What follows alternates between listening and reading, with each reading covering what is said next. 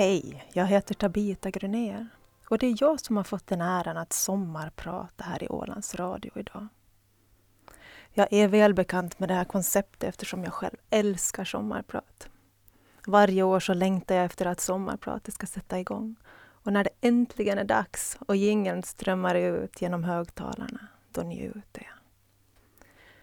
Jag sitter där i stolen bakåt lutad med min kaffekopp mellan händerna. Fluffig mjölk, lite kanel på toppen. Fötterna på bordet, beredd och bara lyssnar. Jag berörs till tårar, jag skrattar högt, hoppar upp ur stolen och dansar, beundrar, provoceras och tycker om. Det är så coolt att höra vad det är som dyker upp när en människa under relativt lång tid får prata ostört om vad det nu är han eller hon vill dela med sig av. Det här är mitt första riktiga sommarprat. Jag har under flera års tid roat mig själv med att sammanställa, sammanställa egna inofficiella sommarprat, bara för min egen skull. Jag har sammanfattat vad som har varit viktigt för mig just då. Jag har reflekterat över hur mitt liv ser ut, hur det har sett ut och vad jag längtar efter. Och nu råkar det vara så att jag i princip inte kan använda någonting av det material jag tidigare åstadkommit i det här sommarpratet. För jag har ändrat mig. Det jag tyckte var viktigt och sant förra året är inte ett dugg aktuellt längre. Och tydligen ändrar jag mig så hastigt att till och med det jag skrev i början av det här sommarpratet har raderats och ersatts med nytt. Jag tänkte att jag skulle utmana mig och prata om mig själv idag. Jag pratar inte så mycket om mig själv. Inte för att jag känner att jag har något att dölja, utan snarare för att jag blir så hiskeligt nyfiken på vem den jag pratar med är. Jag riktar gärna strålkastarljuset mot den andra och kommunicerar med frågor och följdfrågor till den jag har framför mig. Men under sommarpratets skapelseprocess märker jag att det är omöjligt att prata om mig utan att prata om andra människor. För det är ju alla människor jag har runt mig som formar mig. Det är ju min omgivning som skapar och tar fram olika sidor av mig.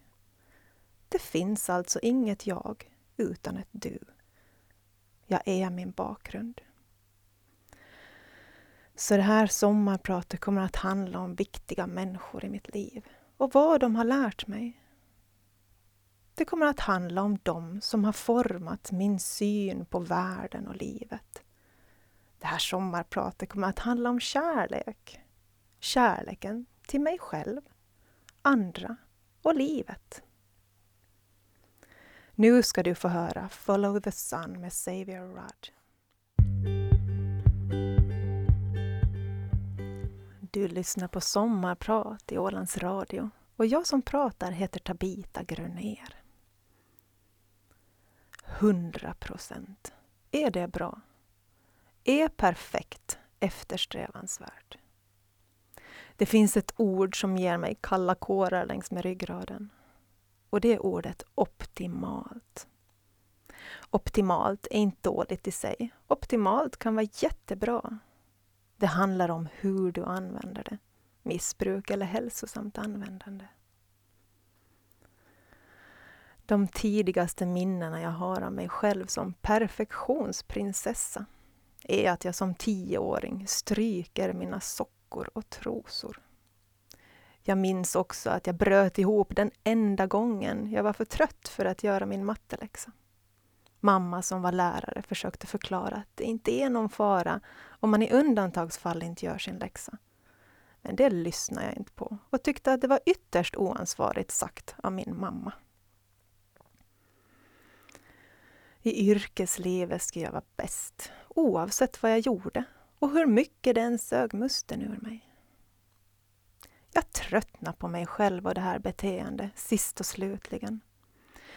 Jag hade en position där allt för många människor fick smaka på den bittra eftersmaken av min strävan efter 100 procent.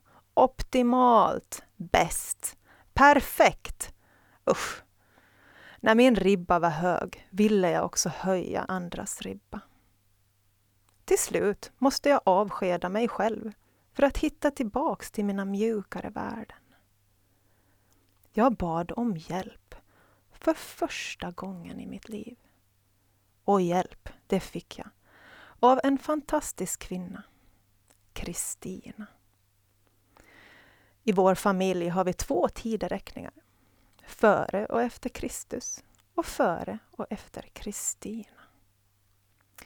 Kristina är ledarskapscoach och hon har lärt mig att leda mig själv. Att njuta av vardagen och tagga ner. Vi sänkte min ambitionsnivå på 100 procent till 70. Och idag kan jag till och med vila på en nivå på 50 procent. Det är otroligt njutningsfullt att sänka kraven på sig själv och därmed också på alla andra. Det frigör massor av energi och tid för det egentliga som man annars lätt missar när blicken är fäst på den perfekta målbilden. Som hundraprocentare är du ju aldrig framme. Och nu för tiden kan jag känna att jag är i mål hela tiden. Nu. Och nu. Och nu i varje ögonblick, så fort jag blir medveten. Idag har jag en varm och behaglig relation till mig själv. Det är inte mina prestationer som gör mig värdefull. Jag gör saker långsamt. Jag gör bara det jag vill göra och det jag behöver. Jag tillåter mig själv att njuta. Och jag måste säga att jag har blivit väldigt bra på att njuta av livet. När jag träffade Kristina första gången var jag ytterst tveksam när hon påstod att man faktiskt kan njuta av livet dygnet runt. Nu förstår jag vad hon menar. För vad är det som hindrar dig från att njuta just nu? Oftast är det tanken. Alltså du själv. Det gäller alltså att identifiera vad det är som hindrar dig från att njuta. Och jag märkte också att det var en massa små saker i vardagen jag behövde se, justera och ändra på. Inte en jättestor grej. Det är ju alla de där pyttesmå fragmenten i din vardag som sist och slutligen blir det där maffiga stora som kallas livet. Funkar det lilla så blomstrar det stora. Så våga be om hjälp. Och när coachen frågar vad du behöver hjälp med, våga svara att du behöver hjälp med något så vardagligt som att klä på din dotter innan hon ska till parken.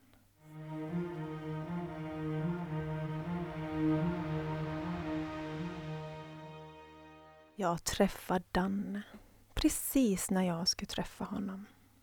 Inte tidigare, inte senare, utan precis just då. 27 år gammal. Först då var jag mogen att ta emot all den kärlek den mannen har att erbjuda. Då börjar jag kultivera den lyhördhet som krävs för att förvalta en känslig konstnärssjäl, som han har, mannen i mitt liv. Mitt ego var redo att luta sig tillbaks, lite grann i alla fall, mot den räddiga kar som han också är.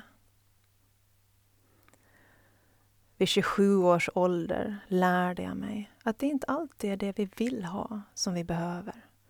Jag trodde att jag ville ha frihet, oberoende, utmaningar, space, yta och fest. Jag fick det jag behövde och innerst inne längta efter. Danne och yoga. Läraren dyker upp när eleven är redo. Jag vet att jag är lyckligt lottad. Spontant skulle jag beskriva min och Dannes relation som löjlig. Löjlig för att den är overkligt fin, stabil, rolig och lycklig. Även då vi tycker olika, blir galna, behöver justera, behöver ge varandra tid, space och respekt. När jag är arg, gapar, viftar med händerna så sitter Danne mittemot, tyst. Lyssnar. Och när jag är klar, säger han. Så tycker du. Tänk att jag hittat en så modig man som vågar möta min skuggsida.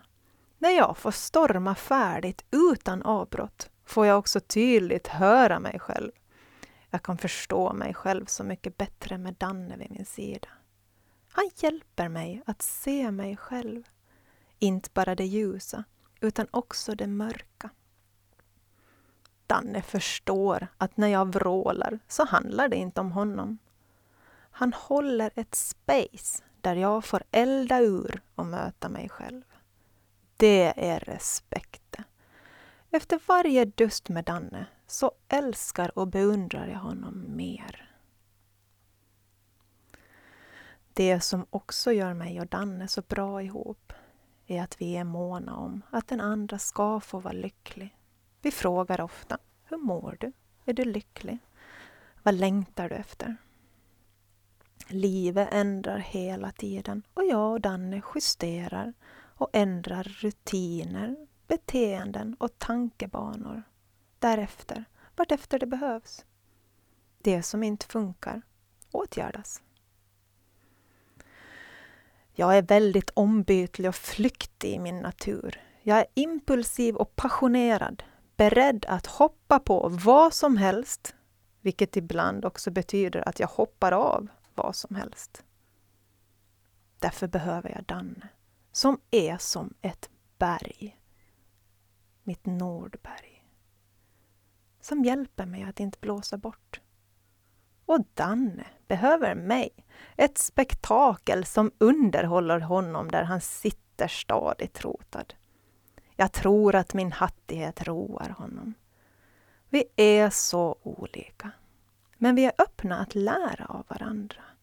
Så till den milda grad att vi rätt vad det är har bytt skor. Mitt i allt står jag för stabiliteten och Danne för galenskapen. Ja, som tur är kan man alltid ändra sig, brukar Danne säga. Jag skulle inte gifta mig. Tanken på ett kärlekskontrakt tilltalar inte min ombytliga natur.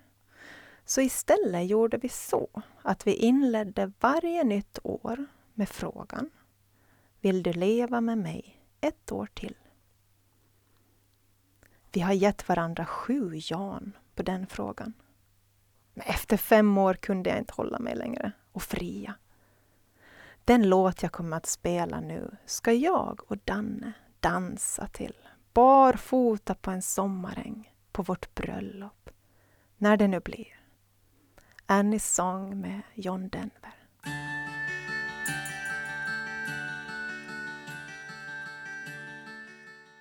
När jag skriver den här delen av sommarpratet har skräcken krupit sig allt närmare fredens öar. En man i en lastbil har mejat ner massor av människor på Drottninggatan i Stockholm. Det är lätt att känna med offren, de som drabbats av detta förskräckliga. Det är en typ av medkänsla som ploppar upp per automatik. Inget jag behöver öva på. Utmaningen är att känna medkänsla när det inte är lätt, när det är svårt att förstå och lätt att döma. Idag övar jag på att känna medkänsla med gärningsmannen. Jag funderar över vad som kan ha hänt honom under livets gång. Först ett nyfött barn, ett enda stort hjärta. Vad har hänt med honom då han 39 år senare gör något så brutalt som att avsiktligt döda människor? Var föddes han? Hurdan miljö växte han upp i? Vem lärde honom vad som är rätt och fel? Jag försöker leva mig in i hans värld och försöker förstå. Kunde det under andra omständigheter lika gärna ha varit jag som utförde detta? Hiskeligt obekväm, men viktig tanke. Vad är det som driver honom att göra något som är helt otänkbart för mig? Och varför är det här otänkbart för mig och kanske en sista utväg för någon annan? Jag har haft den ofantliga turen att växa upp på världens tryggaste plats. Det militariserade Åland. Ett hemland där jag aldrig blivit utsatt för hot. I en miljö där jag aldrig varit rädd för att angripas. En grundtrygghet som följt mig även när jag stundtals lämnat mitt trygga bo. Jag har aldrig varit rädd för människor. Inte rädd för att de ska skada mig, råna mig, ta mitt jobb eller min plats. Jag har inte lärt mig att jag behöver skydda det mina från andra människor. Utan tvärtom. Min pappa har visat att kärleken är gränslös. Att den kan sträcka sig utanför familjen och flöda vidare även där ditt hemlands gränser tar slut. Mina vänner har åkt hit och dit runt hela jordklotet och varit nyfikna på andra kulturer, länder och människor. Kulturen i min kompiskrets har genomsyrats av nyfikenhet och öppenhet gentemot allt och alla. Fokus har legat på mänskliga rättigheter och hållbarhet istället för vad andra har för skyldighet gentemot mig och mitt välbefinnande. Jag har alltså helt automatiskt blivit lärd att jag är trygg och att kärleken räcker till alla.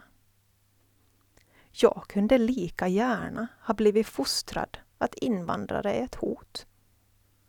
Under den fas i livet när man är helt befriad från kritiskt tänkande och förälderns ord är sanning huggen i sten kunde jag med andra föräldrar ha blivit lärd att vara misstänksam mot människor att spotta på tiggare.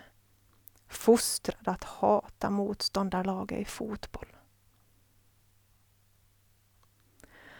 Om jag fötts i en otrygg del av världen hade jag kanske fått lära mig att det finns ett vi som håller ihop för att överleva och ett de andra som ska bekämpas och utplånas.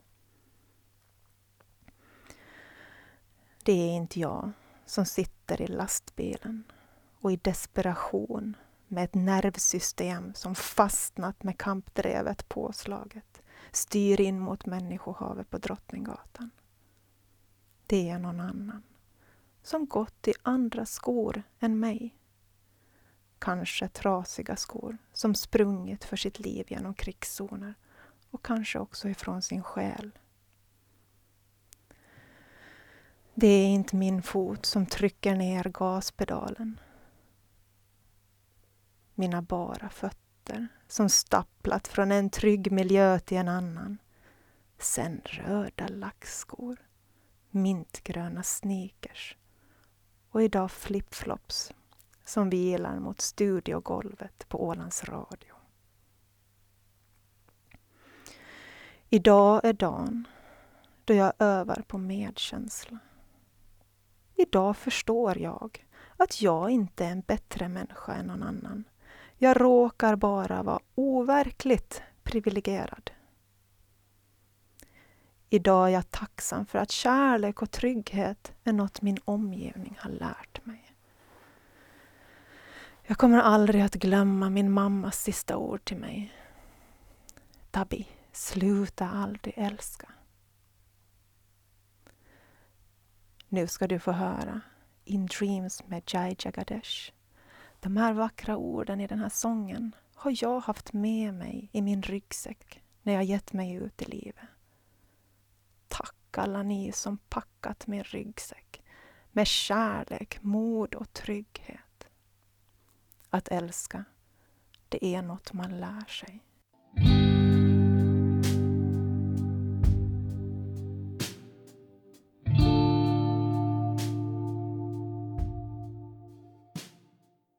Du lyssnar på Sommarprat i Ålands Radio och jag som pratar heter Tabita Grunér. Det är i början av maj och jag befinner mig på tyst retreat anordnat av Jomala församling. När jag i min ensamhet vandrar runt på Gregersö börjar de stora frågorna rulla in. Vad är det jag behöver? Vad är det jag letar efter? Jag har det ju så bra.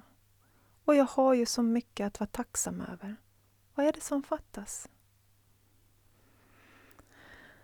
Det är morgonmässa. Retreatledaren Stefan pratar om himlen och det eviga livet efter döden. Han säger något jag hört många gånger förut, men den här gången känns det annorlunda. Han säger att när vi efter vårt jordeliv går in i evigheten så försvinner den linjära tiden och vi befinner oss i en dimension där allt som någonsin har hänt och kommer att hända händer samtidigt. Men det skulle ju betyda att min mamma som dog då jag var tolv inte alls missar resterande del av min och min systers uppväxt. Om det här är sant så skulle ju det betyda att hon kan se mina barn, Lela och Noah. Och det skulle ju också innebära att jag får se mina barn växa upp oavsett om jag får leva ett långt eller ett kort liv. Jag vill så gärna tro på det här. Varenda cell i kroppen längtar efter att få vila i den här tron. Nej, jag gör det.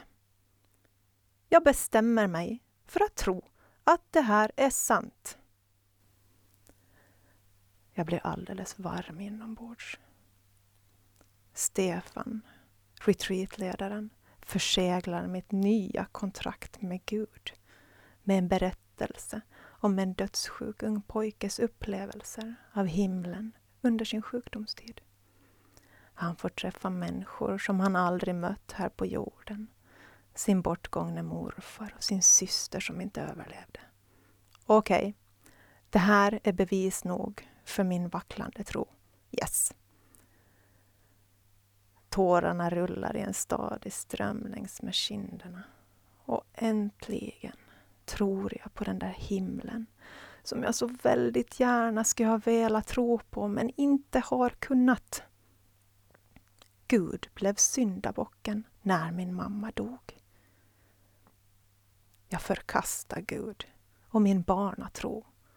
Gud åkte ut och i och med det försvann himmelriket också. Den himmel som min mamma trodde på och fick komma hem till. Det blev mörkt. Tron och hoppet byttes ut mot vetenskapens råa. Vi föds och vi dör. That's it. Nej, men så kan det ju inte vara. Det är ju alldeles obarmhärtigt att min älskade mamma bara förvandlas till jord ur vilken det växer upp en vacker blomma på sin höjd. Nej, hur vacker blomman än är så gråter min själ fortfarande. Ja, men om hon reinkarnerar då, till den där fjärilen då, som sitter på blomman. Nej, tröstlöst. Jag läser tibetanska dödsboken och lägger till lite dödsmeditationer på det. Nej, det känns fortfarande inte bra.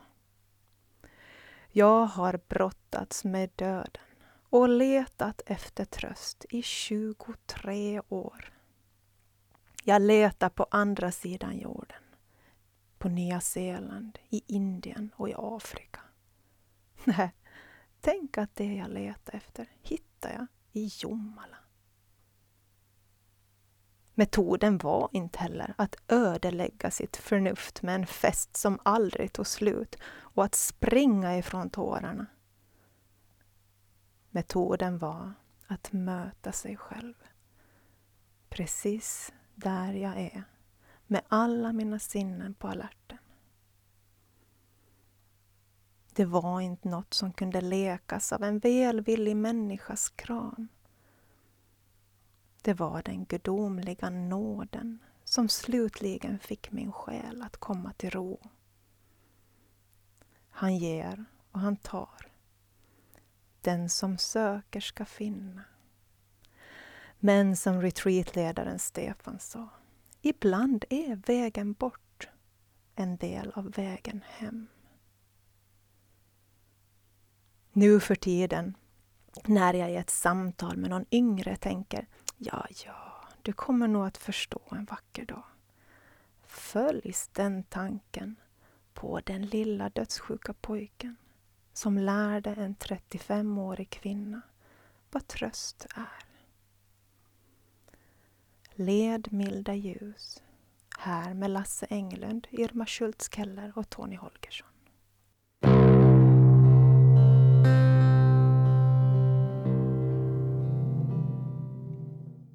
Jag tror att barn kommer till världen för att rädda oss vuxna. Mina barn visar mig varje dag hur man kan gräva fram mirakel ur precis vad som helst. Noah är snart två år och vrålar wow på morgonen när han får syn på sin hand. Mina barn funkar också som en brutalt ärlig spegel. Ni vet en sån där utan filter. Som speglar alla mina olika sidor och beteenden.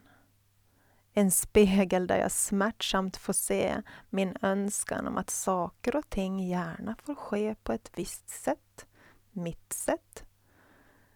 Jag ser också tydligt de där naiva och de modiga dragen. När Lela som är fyra och ett halvt får två alternativ att välja på så svarar hon precis som sin mor. Jag tar båda eller ett självvalt tredje alternativ. Jag brukar ha en dag i veckan som är barnens dag.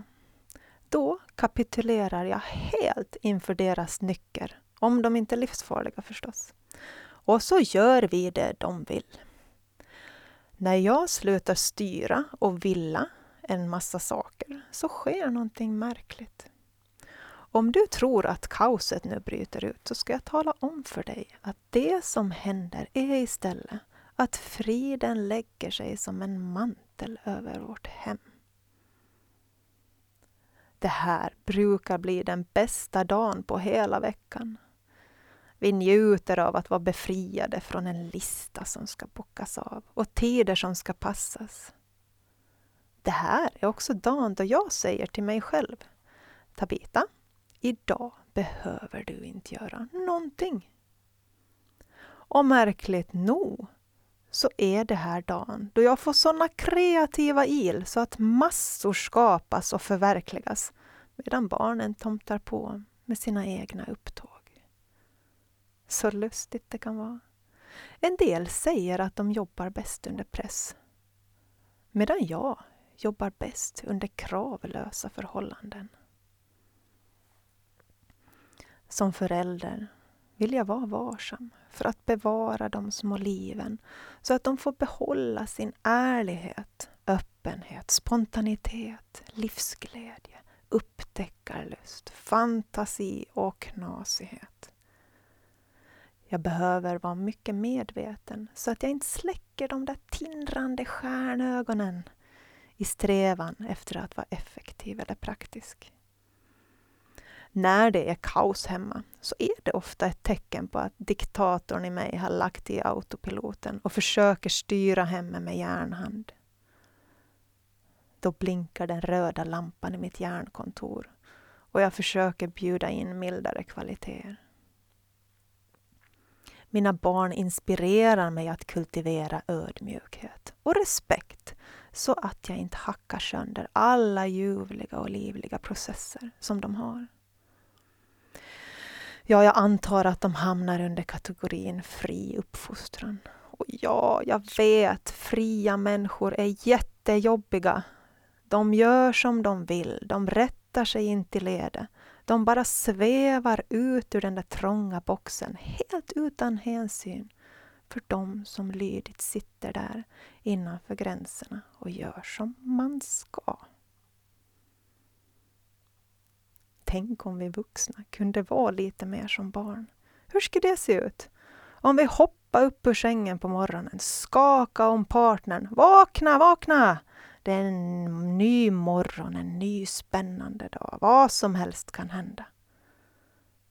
Om vi sprang så fort att benen inte hann med.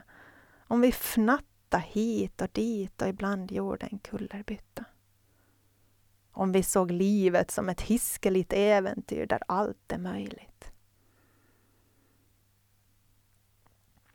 Jag är rädd för vad som kommer att hända med mig när småbarnsåren är över. Tänk om jag växer upp och blir jätteallvarlig.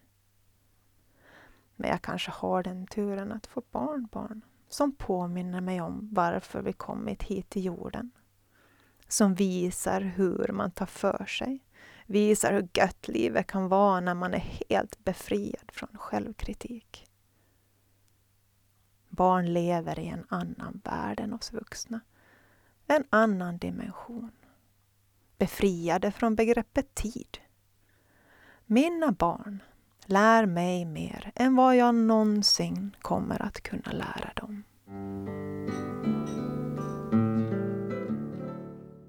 Det där var det gåtfulla folket med Olle Adolfsson och jag som sommarpratar idag heter Tabita Grunér. Ja, var sak har sin tid. Allt ändrar hela tiden och livet är så variationsrikt med alla sina olika faser. En fas i livet handlade om att överleva. Att välja livet trots att hela min värld hade rasat samman då min mamma gick bort. Med tiden så utvecklades mitt överleva till att uppleva. Jag packade min backpack och reste jorden runt. Jag såg solen gå upp på Afrikas tak, Kilimanjaros topp och jag utforskade barriärrevets brådjup. Jag tänkte att när jag ändå är här på jorden och rädslan för döden inte skrämmer så kan jag ju faktiskt maxa livet. Ingenting var omöjligt och allt skulle upplevas. Livet var ett stort äventyr.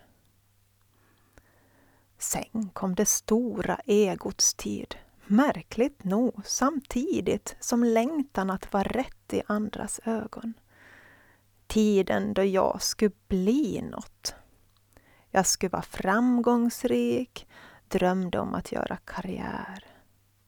Det var viktigt att skapa en image, sminka, styla och vara charmig. När egots storhetstid började avta i kraft gled jag in i självutvecklingens tid. Började ransaka mig själv och se över mina beteenden. Jag kastade mig in i yogans förunderliga värld och kom hem. Just nu befinner jag mig i självavvecklingens tid. Det finns en längtan att leva för något som är större än mig själv att rikta uppmärksamheten mot de människor som finns runt mig. Att dela med mig, hjälpa och bli använd. Vill du höra min senaste vision? Så här lyder den. Jag vill vara en liten människa som lever ett enkelt liv med oändligt med tid för det där som pluppar upp Tanken på att få vara en liten människa är så vilsam. Jag behöver inte vara duktig, framgångsrik och ärad. Jag behöver inte vända in och ut på mig för att bli något i mina eller någon annans ögon. Jag behöver inte låtsas vara Gud, utan jag får vila i att allt redan är skapat. Och vad gäller det enkla livet så är snusmumriken min förebild. Han är fri, obekymrad och trivs med sig själv. Han bryr sig inte om ägodelar. Han är lycklig med sitt tält och munharmonika. Snusmumriken äger allt han ser och känner sig glad åt. Hela jorden om du vill. Vem vill äga något när en sång är det enda man behöver? Det finns en stark längtan i mig efter mindre, Jag har för mycket grejer. Det bara väller ut ur alla lådor och skåp. Jag har fortfarande en kalender. Men nu för tiden fyller jag den med tomrum och max en aktivitet om dagen. Jag planerar alltså in det viktigaste. Space och en aktivitet om dagen som berikar livet. Det finns alltså mycket plats för det där som bara ploppar upp. Och det som ploppar upp är oftast små magiska ögonblick i vardagen. Möjligheter, idéer, drömmar och människor. Jag har märkt att om jag planerar in tomrum så blir livet större än mina små planer. Och om någon frågar, ska vi ta en kaffe? Så kan jag ofta svara absolut. Så sitter jag där i solen och dinglar med benen och njuter av att lära känna en annan människa. Och på så vis också möta mig själv och livet med en kopp rykande kaffe i handen och en smarrig bakelse i magen. Här kommer låten Mapsa med Mashti.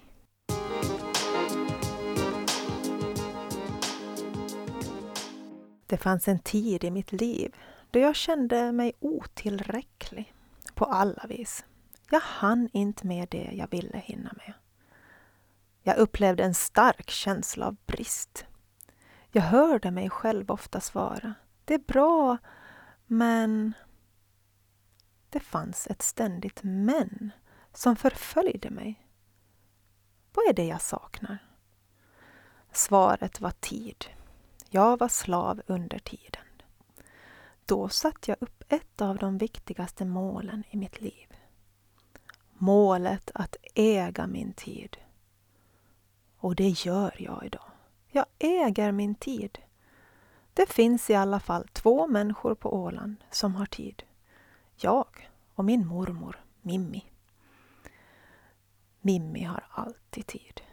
Hennes dörr står öppen och kaffekokaren kan när som helst slås på. Och ett samtal om smått och stort, liv och död, om då och nu kan inledas. Ja, vad innebär det att äga sin tid? För mig handlar det om prioriteringar. Att jag först gör det jag vill göra och det som är meningsfullt för mig. När jag är klar med det viktigaste och är nöjd och glad, då tar jag itu med det där som finns på bordelistan, om jag hinner. Och när själen sjunger så kan de mest alldagliga göromål bli njutningsfulla. Som att diska, städa toaletten. Idag känner jag att jag räcker till på alla plan. Jag har tid för det som jag tycker att är allra viktigast. Och det är relationer. Relationen till mig själv, min familj, mina vänner, bekanta och obekanta. Jag samlar på samtal. En av de största skatterna i mitt liv är det goda samtalet med någon jag känner eller någon jag aldrig sett förut. Viktiga förutsättningar för att det här samtalet ska få växa fram är att man träffas på tu man hand och har massor av tid. Så att samtalet sakta kan gå från yta till djup och så får det lättsamma sippra in igen och rätt vad det är så nosar man på de stora frågorna gällande livet igen. När jag och Nenne träffas, eller Linda som hon heter egentligen, då sitter vi på en vacker plats i åtminstone fyra timmar. Vi pratar, lyssnar, äter kaka, dricker kaffe. Jag tror att våra samtalsämnen är ovanligt få och ovanligt långa. Vi delar med oss av betraktelser och upplevelser. Den andra lyssnar. Vi analyserar tillsammans och vrider och vänder på diskussionsämnet tills vi har sett det från alla vinklar. Vi pratar oftast om oss själva, nästan aldrig om andra. Så utan Nenne skulle jag bara känna till en promille om mig själv jämfört med vad jag gör idag på grund av våra möten. Att jag har tid gör också att jag hinner se allt det jag har. Det gör att jag känner mig oändligt rik. Det lustiga är att rent statistiskt så anses mina barn växa upp i en fattig familj. Hur kan det då komma sig att jag känner mig som en miljonär? Jag tror att svaret på det här är att jag avsätter tid för tacksamhet. När jag yogar, mediterar eller kontemplerar ser jag överflödet av gåvor som hälls över mig dagligen. Barn, relationer, mat, husrum. Jag satt en morgon och räknade hur många lager pålägg jag hade på min frukostmacka. Gissa hur många lager? Sju lager pålägg! Tänk! Och en del har inte ens en macka. Och att jag då med mina sju pålägg inkomstmässigt räknas som fattig i vår del av världen. Men det som gör mig allra rikast är ändå kärleken. Jag övar aktivt på att se, ge och ta emot kärlek. En del säger att tid är pengar. Men för mig är tid kärlek.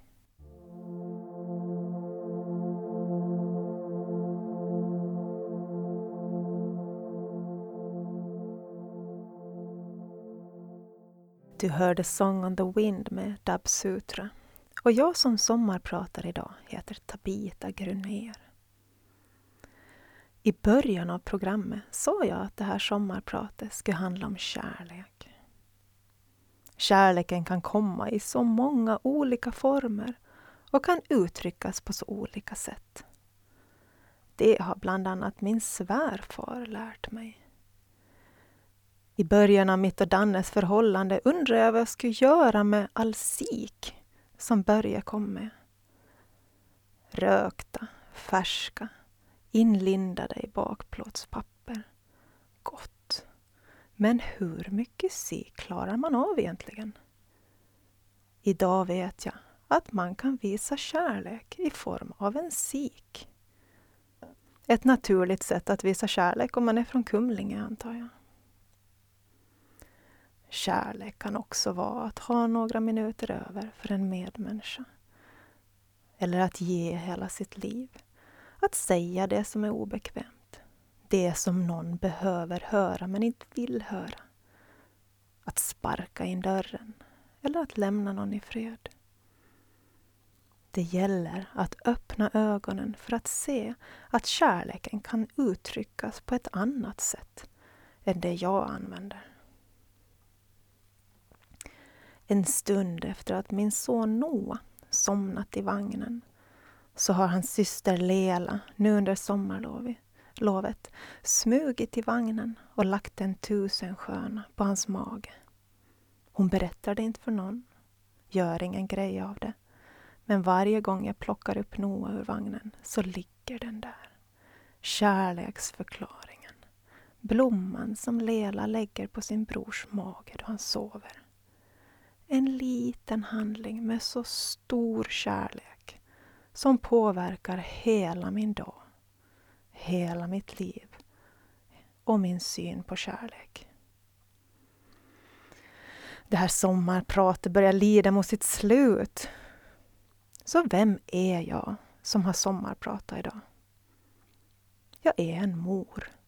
Det gör mig sårbar och mer levande än jag någonsin tidigare varit. Mor till Lela och Noah, de största läromästarna i mitt liv. Jag är flickvän och livskamrat till en man som gör att jag känner mig älskad, beundrad och vacker. Något som jag önskar att alla människor någon gång i livet får uppleva. Jag är dotter som är stolt över sina föräldrar. Bengt, Eja och så Arja, Min pappas nya fru, Mumin-mamman, som med sin lyhördhet, stabilitet och mjukhet från första stund lyckades med det näst intill omöjliga. Att bli accepterad och omtyckt av mig som vid den tiden var en tonåring vars värld hade gått i tusen bitar. Arja, en skänk från ovan. Jag är också en stolt stora syster till fyra otroligt fina människor. Debbie, Daniel, Thomas och Rebecka. Jag är en vän som värdesätter mina relationer högt. Vad vore livet utan er? Jag är en medmänniska. Jag älskar människor. Ju knasigare, desto bättre. Och hittills har jag faktiskt inte träffat en enda människa som är normal. Jag är en lyssnare och betraktare. Jag älskar att sitta på allmänna platser och bara betrakta människor. Människans beteende är så intressant. Men jag älskar också att dela med mig till andra vad jag har lärt mig och vad som funkar i mitt liv. Att hålla yogaklasser är därför en av mina största passioner. Jag brukar säga att om man har en passion så behöver man inte gå i pension. Det gör att jag känner att jag istället kan jobba lite grann och fördela det över hela livet istället. Å andra sidan så kan jag känna redan nu att jag som 35-åring redan lever som en pensionär med mina långsamma hobbyn som bara människor med tid sysslar med. Relationer. Att se sina barn växa upp. Böcker, trädgård, odling och maratonfika. Jag vet vad jag vill. För att jag avsätter tid varje dag för att känna efter. Jag tror också att jag kan göra vad som helst. Att ingenting är omöjligt. För att min pappa säger att det är så. Jag gör tvärtom.